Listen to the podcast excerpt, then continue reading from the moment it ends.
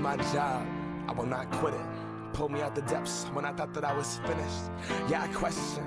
Hey, what's going on, everyone? This is Anthony Alvarado from Rise and Grind Recovery Radio, and this is the last episode of the year. I know we just started a couple months ago. Over the last nine weeks, we've had some unbelievable speakers, stories, leaders, advocates. We even had individuals that are in office. And really, this show has been able to create a situation where we cannot uh, only uh, share our stories, but we also can reach out uh, to those that are in need, to those that we know are struggling with the disease of addiction. Ultimately, we're looking at helping to create advocates uh, all throughout our community, here locally in the Green Bay area and beyond, across the state of Wisconsin, throughout the Midwest, and throughout the nation. Our country is unfortunately uh, facing some challenging times. And the challenges are on every level. Uh, we specifically are focusing on mental illness and addiction, specifically focusing on helping uh, communities to create support for individuals that are in or seeking recovery from all things. Look, guys, we all struggle with uh, things in our day to day lives whether it's stress or anxiety or, or you name it. Uh, and that's what this effort is here is to support those individuals that struggle and, and in some senses support everybody. Um, this show this week um, this month uh, has been sponsored by a local Neenah family who has a loved one in recovery, uh, fresh new in recovery too. Just uh, several weeks ago, this person decided to change their life forever, and in part that is changing their family forever. It is beautiful to see people in recovery, and this family wants to continue to support those that are looking for the same pathway or need to find the same path. So they decided to sponsor our show, Rise and Grind Recovery Radio. Uh, which, by the way, I wanted to put out there this is going to be um, available on iTunes, uh, Stitcher, YouTube. We also have it via our blog and our news feed. Also at WTAQ.com. We even are on the AM FM radio station 97.5 every single Sunday at 11:30 a.m. Uh, typically every Sunday of the month. We're soon going to be on the Sober Nation Network and also Spotify. Again, thank you everyone for all the support. We could not have done this without you. Your efforts, your support is helping individuals in our community. And I know deep down in my heart, it is helping to save lives. Thank you so much. This week's episode and interview with the Roselle family um, not only has been extremely important to me, but I think it will be extremely important to the community. Unfortunately, they recently lost their son Zach to a heroin overdose um, back in October. And they were able to join me in the studio and share his story and give a voice to their son in hopes that it helps somebody else out there that is struggling today or even encourages and empowers uh, families that are going through the same thing their family has please take a moment and keep them in your thoughts. Keep the Roselle family in your kindest thoughts. And even if you don't get a chance to reach out to them directly, uh, support them. This is a time that they need it, and so do many other families in our community. Thank you so much for listening to this interview. Looking to bring a positive message to your next event? Contact Air and Allies. Air and Allies specializes in bringing entertainment to recovery events, daytime music events, and family friendly community events. Air and Allies also specializes in bringing artists who bring a positive message to reinforce a better lifestyle to events like Mile of Music. Air and Allies can also help you plan and organize your event to make it successful. To learn more about making your event successful and feature a positive message, email Air and Allies at airanallies at gmail gmail.com or look for the link on this podcast. Are you looking to prevent drug use throughout your community? Rise Together is a national movement that is helping to educate and spread awareness on mental health and addiction. After traveling 100,000 miles and speaking to over 120,000 young people in just three years, they currently have one of the best school speaking programs in the world. They are now available for school seminars, event speaking, motivational workshops, public panels, and even corporate trainings. Contact them now by visiting www.weallrisetogether.org.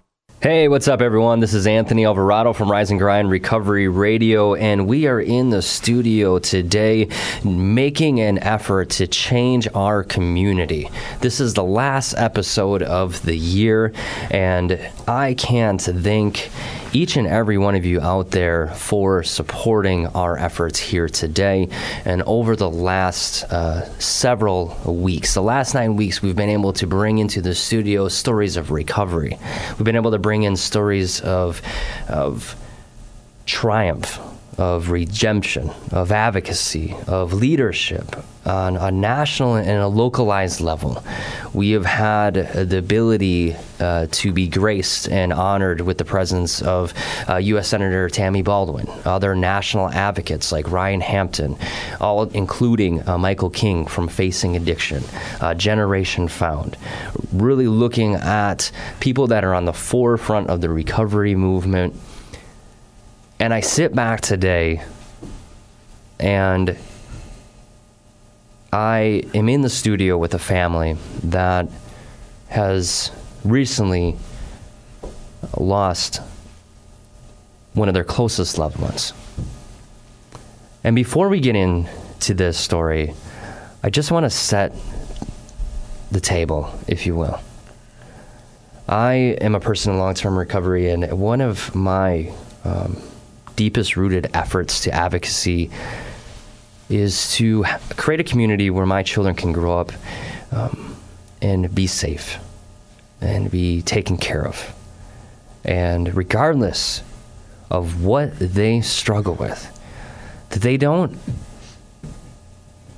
stay silent, that they can reach out for help, that they can um, be supported, whether they uh, struggle with day to day struggles, as we all do, or if my children just so happen to struggle with the disease of addiction, like I have, or have a mental illness, like I do, that they reach out for help and they actually receive it.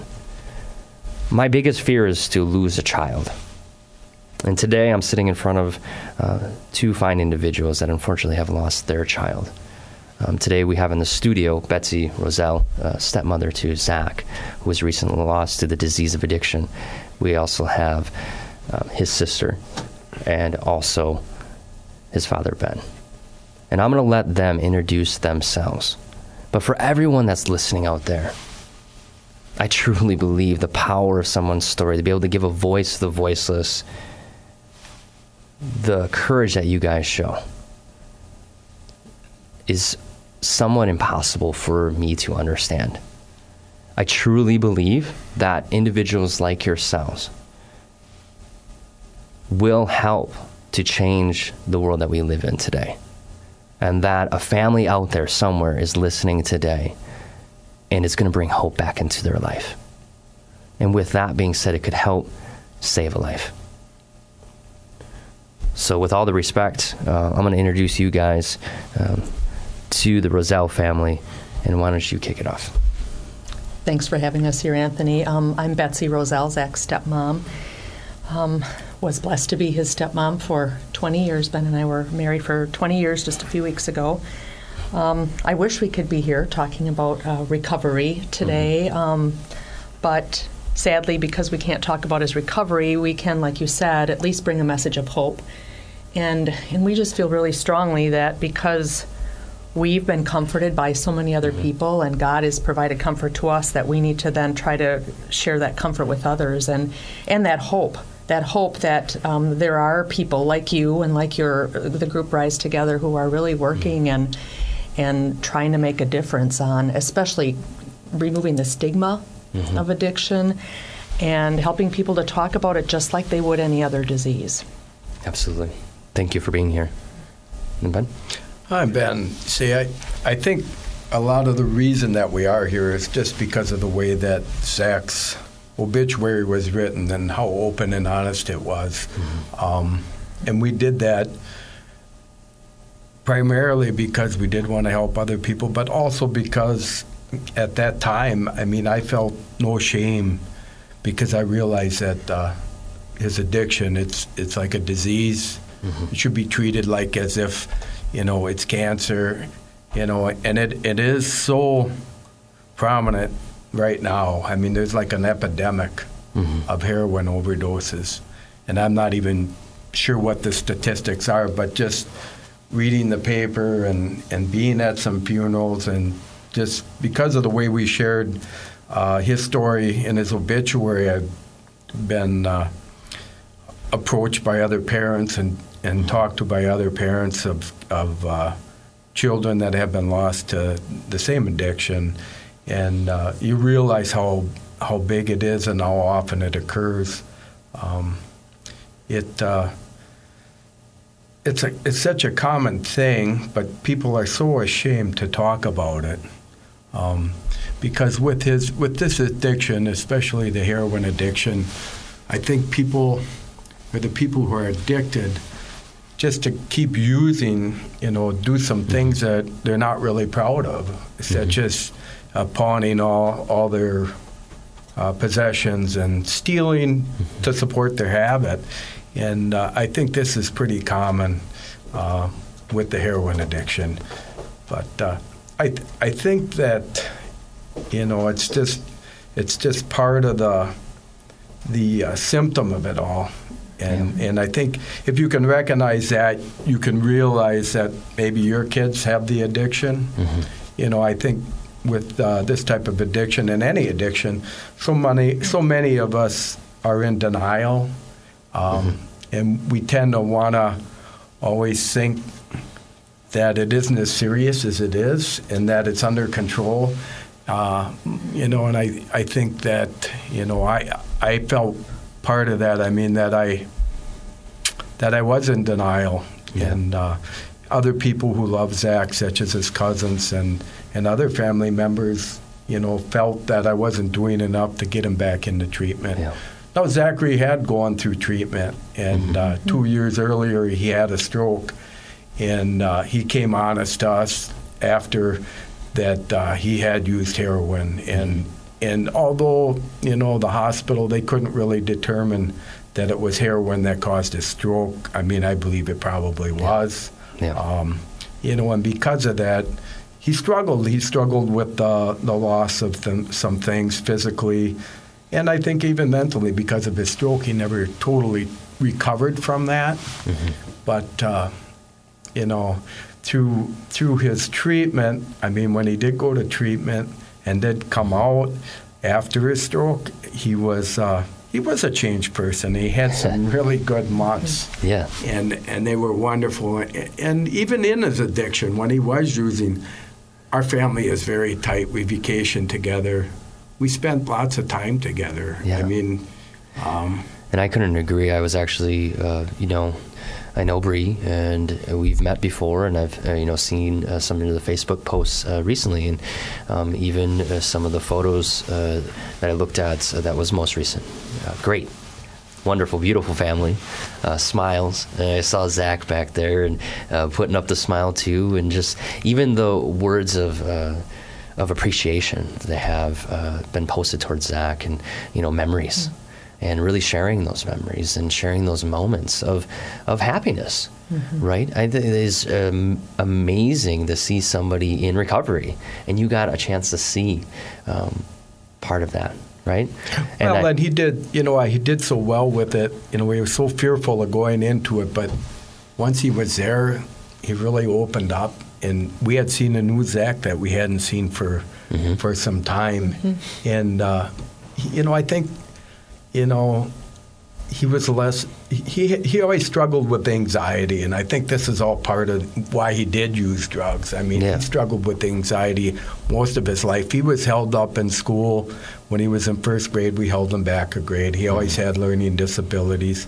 Um, he also, you know, struggled when he went to high school because he was still struggling with uh, learning disabilities and had uh, special teachers who were wonderful teachers and uh, did a wonderful job with him. But he was, he, you know, he was bullied sometimes because of that. I think, and I think that affected him somewhat. yeah, And uh, but still, he was happy. He was happy, and you know, I think too with him, he's he started out probably abusing prescription drugs, like like a lot of people who do finally end up using heroin, that you know it starts with Vicodin or maybe OxyContin or uh, just abusing those, and then you know it made him feel good when he did these drugs Yeah. because then he could step out of himself and not be so shy. And he, you know, I think that it empowered him when he did drugs. Mm-hmm. And uh, I think you know a lot of his problems started long before he even used drugs. Yeah. So, and I think that I think that is true with you know a lot of addicts. Absolutely. I mean, I mean- and it can be you know you can be an addict and not really be addicted to drugs. I mean, you can have other things that you can be addicted to, such as exercise, food, or food or, you know. There's so many or, other yeah, or uh, gambling or whatever the case Right. uh, may be. So we have uh, many addictions that we can struggle with, and I think a reality of it is is that we all struggle with something, you know, and how we cope. Mm-hmm. Um, that is part of the conversation that we'll get into today. And I just want to just pause for a second and just thank you, like man to man, father to father. The strength and the resilience and the courage and your ability to be brave in today's uh, interview just floors me. I mean, this is we're talking a couple months ago that you lost your son, and the way you are able to um, conversate not only around his story but around the understanding of the disease of addiction. It is clear that you are not only a man of, with a powerful voice, but uh, a compassionate one at that. And I just want to thank you, like Father the Father. Well, and I think that for me, I've been in recovery for 25 years. Congratulations. And and uh, you know, I when I first got out of recovery, I mean, I was on fire to help other people. Mm-hmm. And uh, I really wanted to go out there and change the world. I, you know, with me, it was alcohol. Yeah. I mean, I did other drugs. I mean, when I when I go to AA, I also say I'm an addict because I would abuse anything. I really didn't like myself, um, and I did drugs. And I, and I saw so much of Zach. I mean, when I look at Zach, it reminds me of myself. Yeah. And I really believe that he could have could have beaten this uh, addiction, and I thought he was gonna. Um, you know, he was on the verge of going back into treatment. He did his assessment, um, but he had fallen in the in the love with a girl, and they had been living together, and they had been using together. He had met her in recovery several years before, and uh, they didn't start dating until after recovery. But you know, I think it did hurt his recovery because I think that really people coming out of recovery shouldn't be involved for a while and you try to stay Yeah. out of relationships because it it takes your focus off off your recovery. no, I've been there. I've been there. uh, you know, I, absolutely- I think sometimes, you know, we change addictions and we do things to feel good. And he was lonely for such a long time. He hadn't dated anybody in a long time. And, that, you know, when he came out of recovery, he was feeling good. And actually, he had lost a lot of weight when he was in recovery, which most people don't. And he was a little overweight before he went in. And, and he just, I mean, physically, he looked better He looked great. and Right. healthy and I mean he was so open and talked so much more and was so much more social after his recovery. He does he did his recovery up in Stevens Point at Ministries and, and I can't say enough Mm-hmm. good things about that.